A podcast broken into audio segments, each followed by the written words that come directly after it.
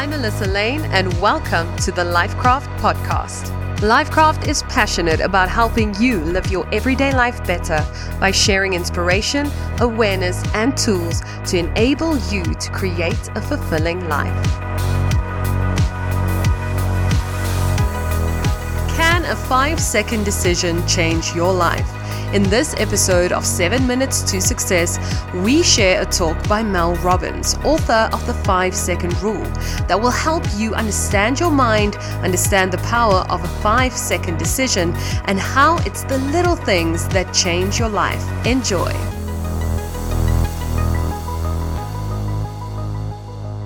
I just remember feeling this massive sense of despair. And my entire life changed with one five second decision. And now, what my job is, is I teach people around the world the power and the science behind making five second decisions. And if you are paying attention, you will start to notice that there's a five second window for all of us. There's a five second window between the moment that your inner wisdom, your instincts, your second brain, your gut, whatever you want to call it, all of that unique power that's in you that comes from your DNA, that comes from your life experiences, that comes from you know everything that you've learned in your life, situational intelligence, all of that, when it speaks to you and tells you to move, to speak, to take some form of action, you only got five seconds to move before your mind will talk you out of it. Right, and you call it the emergency brake, right? Like yes. So what we do is we tend to pull the emergency brake because your mind is designed to do three things. Your mind, by design, does just three things. It basically regulates your body to keep you alive. It also, uh, when you're sleeping, half of your mind shuts down, and the other half catalogs everything that happened to you today, so you can have memories.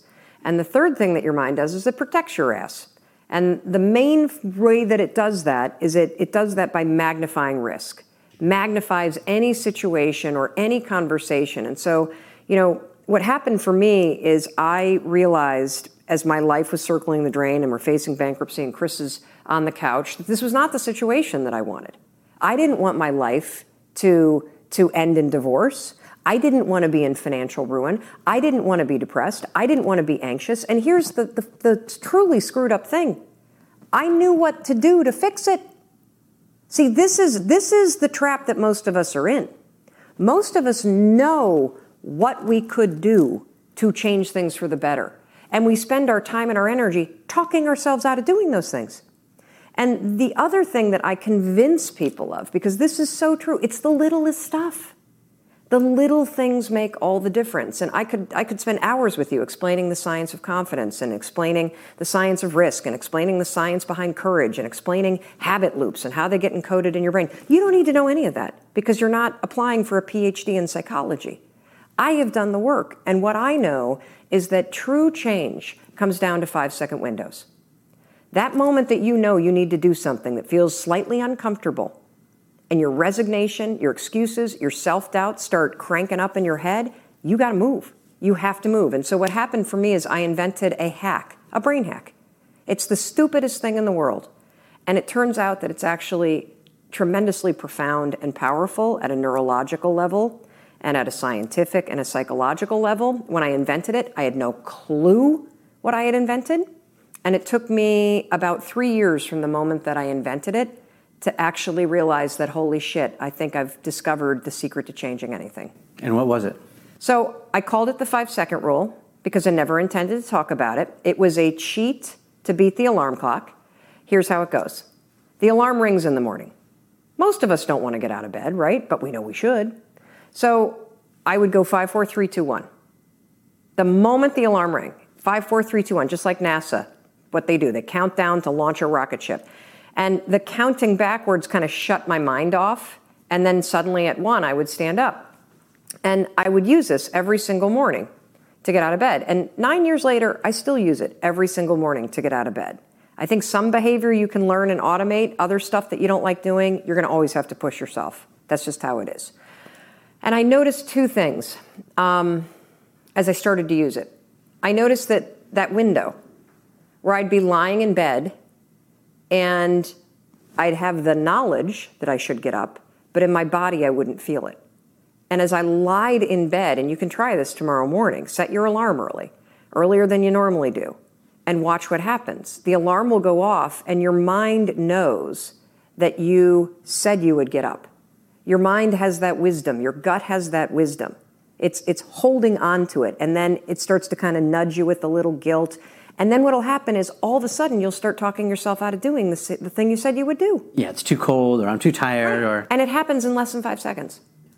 And so what, what I know is that those are two different parts of your brain going at, at, at once. And if you go five, four, three, two, one, you interrupt the habit of self doubt and the habit of talking yourself out of it and shutting down the part of the brain that actually minimizes your power. And you awaken the part of the brain that is active in functional MRIs when you're trying to change. And so all you need to know to change anything is A, you're never going to feel like it. You're never going to feel ready to start that business. You're never going to feel ready to have that hard conversation. You're never going to feel like getting out of bed. You're never going to feel like it's a good idea to apply for that promotion. We're designed to stay comfortable and safe. So if you know that you're A, never going to feel like it, and B, that no one's coming, it's up to you. You're not a kid anymore. I'm dead serious about this. Yeah. Like most, a lot, so many of you are waiting to be picked. By who? Are you making the most of your life? And the answer is yes, if you pay attention to what you do in five second windows. Thank you for tuning into this episode. Remember, this is only a segment of the whole presentation. Please follow the link in the description below to listen to it in full. If you loved this episode, please leave a positive review for us and let us know on social media at, at the LifeKraft what inspired you. We will connect again in the next episode, and until then, keep creating a life you are excited to wake up to.